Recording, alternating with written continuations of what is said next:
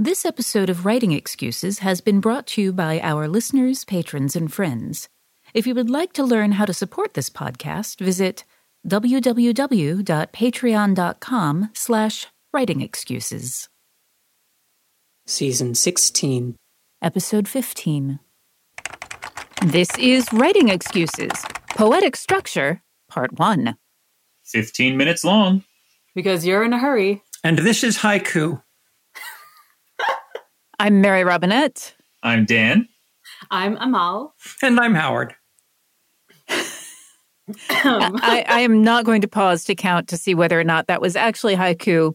However, I counted five times to make sure. It is. Our tagline is very accidentally a perfect haiku. oh, that's That's beautiful. Yeah. that is so beautiful. beautiful. Um, and and thus poetic structure, which Amal will speak to us as part five of our eight part series on poetry.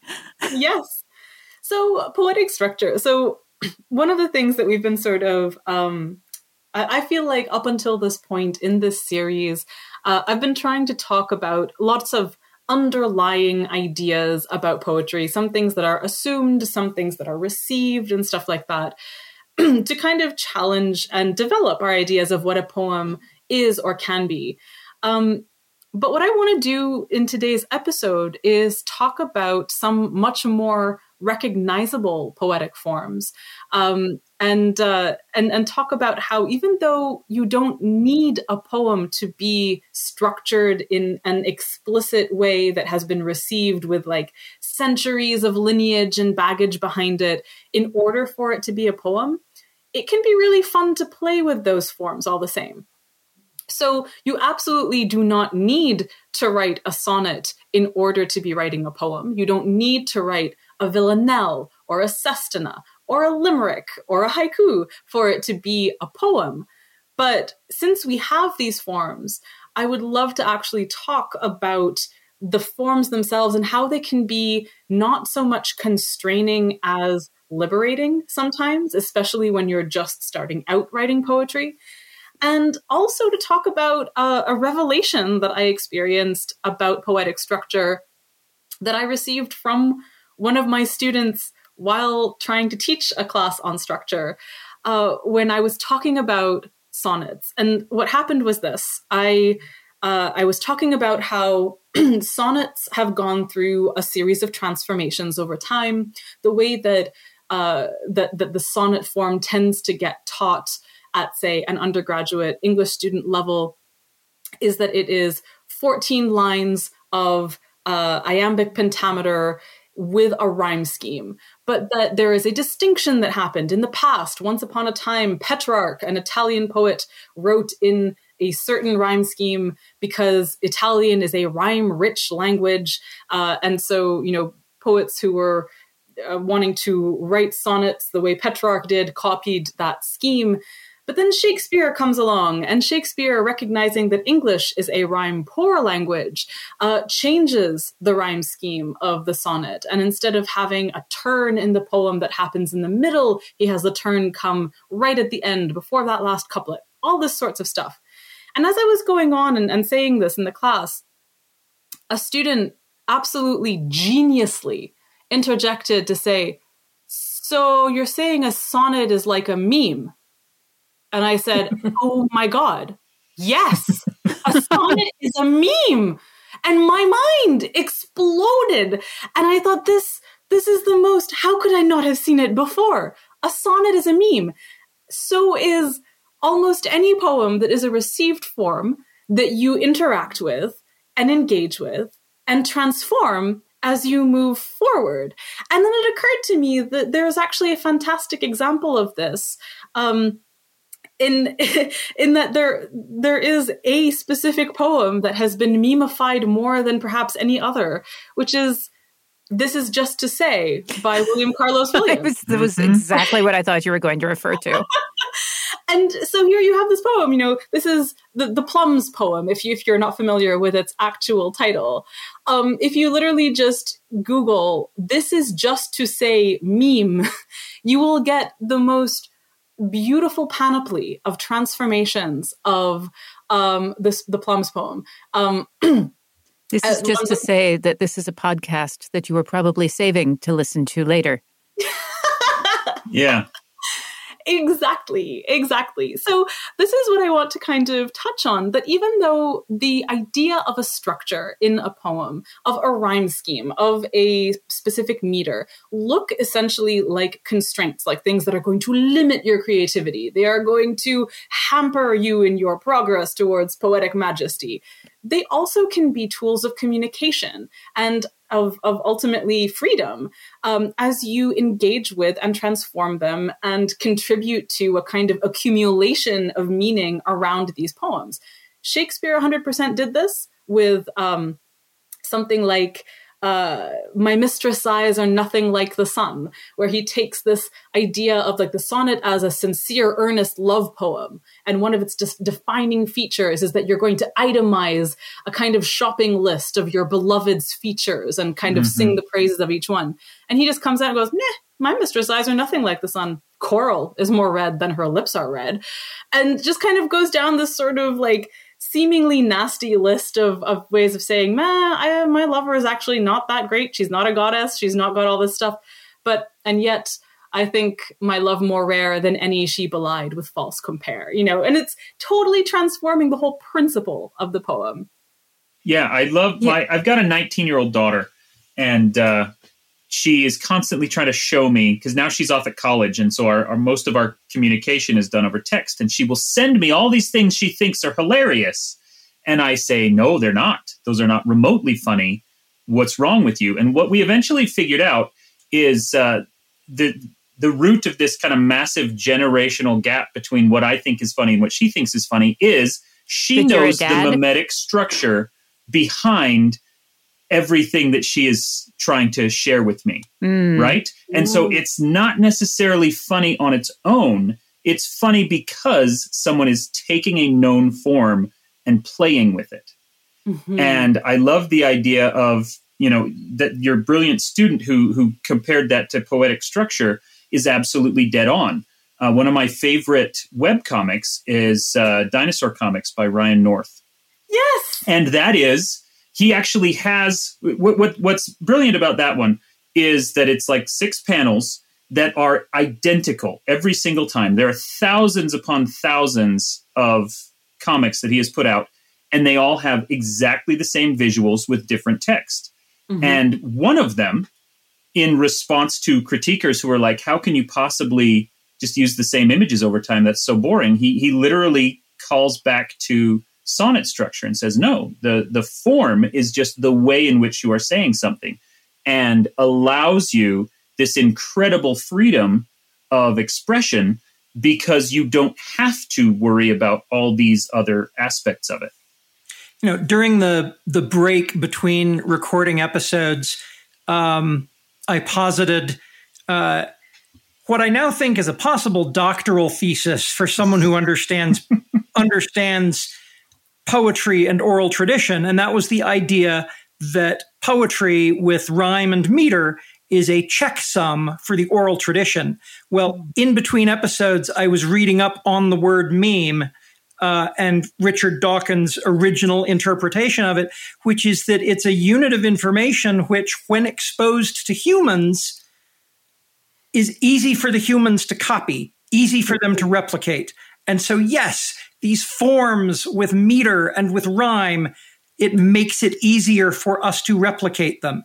Um, I I love that concept and the the idea that memes at some point, you know, like like Dan said, I I have I have a 20 year old and a 26 year old and a 17 year old, and they are regularly trying to show me things on their phones. And no, I don't want to look at your phone. I just do you want to tell me a story? No, I want you to have the experience mm. of this meme unfolding for you. And uh, I guess, Dan, I'm fortunate in that I have a little bit more of the context because I regularly think they're funny. well, speaking of stories that we want people to tell us, uh, let's pause for the book of the week, uh, which is Resident Alien. And that was your oh, suggestion, Howard. My goodness, it's not a book, it's a television program, which is uh, airing now on Syfy. Uh, it's based on a comic book, and it is about an alien who crash lands on Earth and who must take the form of a human in order to fit in, in order to complete his mission. Um, the the alien is played by Alan Tudyk, and in the very first episode, there is a scene where Alan Tudyk is watching Law and Order and trying to replicate the dialogue. I've got news for you, Cosette. Rewind. I've got news for you, Cosette.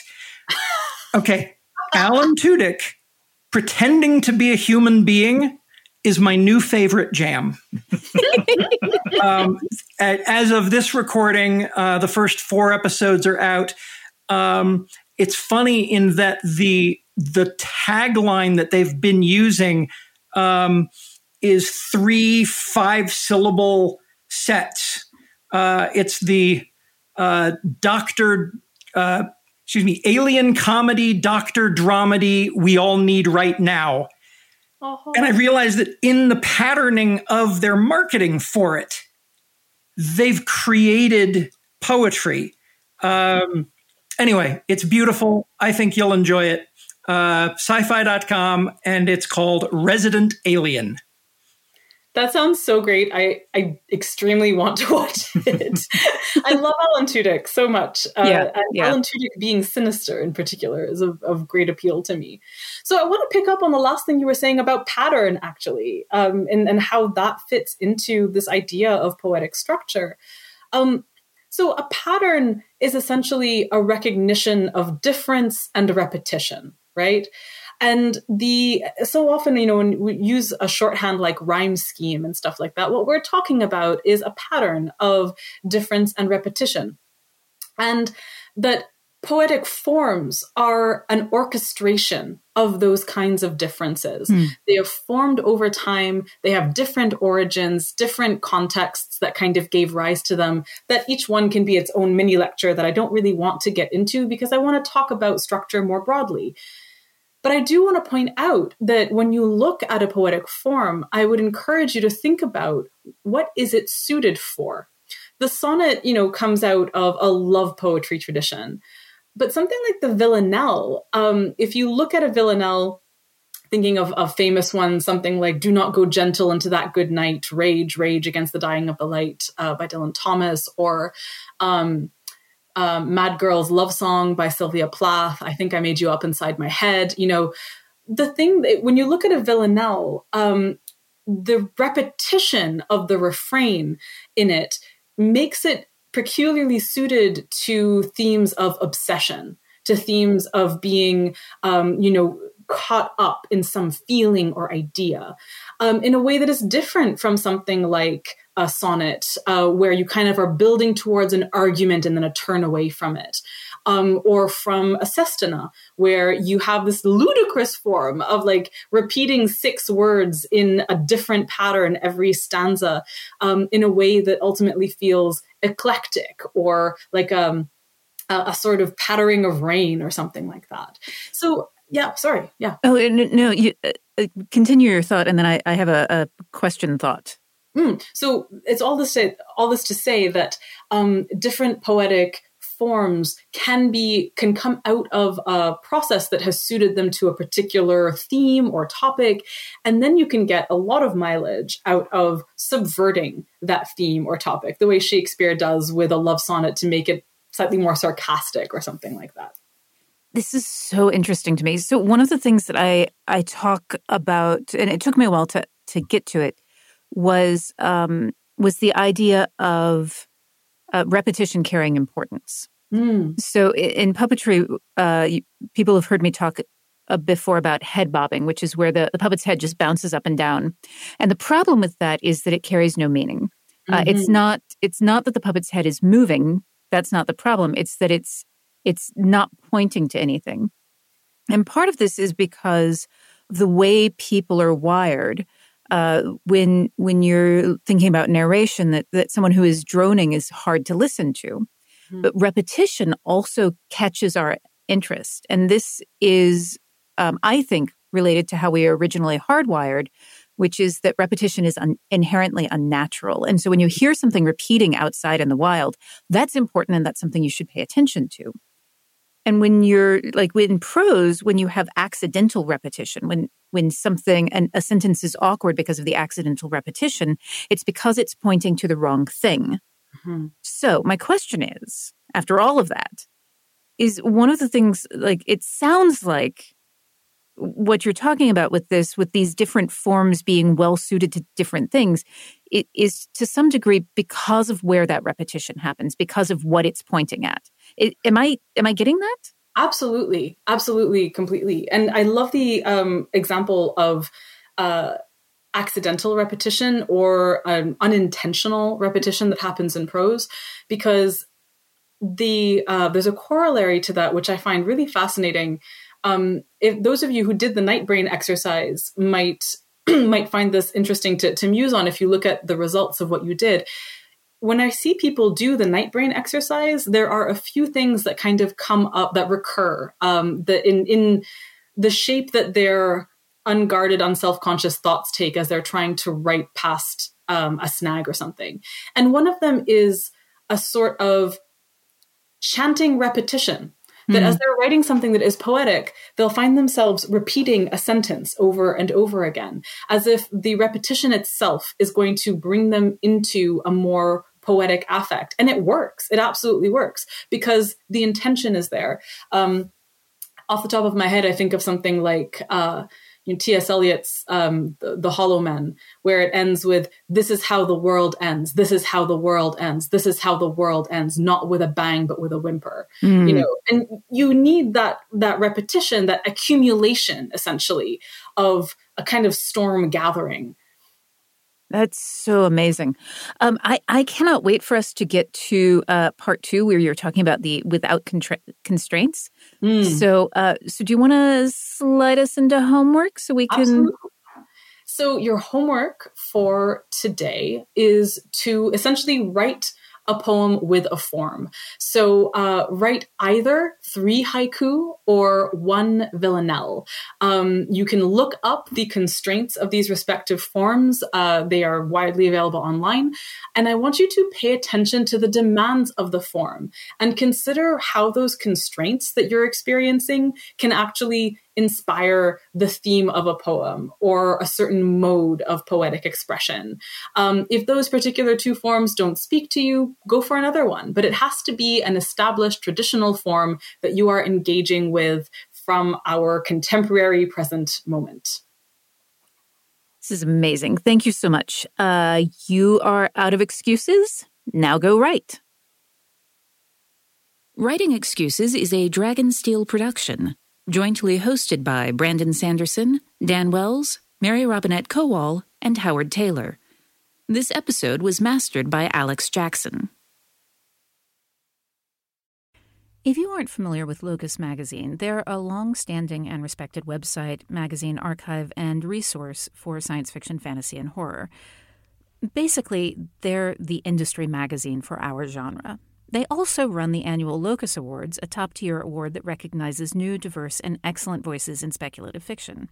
They tell the storyteller's stories through author interviews, book reviews, curated reading lists, international industry news, obituaries, and more. Locus has meant a lot to me, both personally and professionally. In my career, I've been interviewed by them, and I've also turned to them as a source of understanding who is involved in the industry. Locus is holding their annual fundraising drive to keep their doors open, lights on, and future bright. I'll be contributing to their crowdfunding campaign by donating a cutscene, some original art, and a couple of other things like do you want to do a one on one chat with me? So join me in supporting Locus.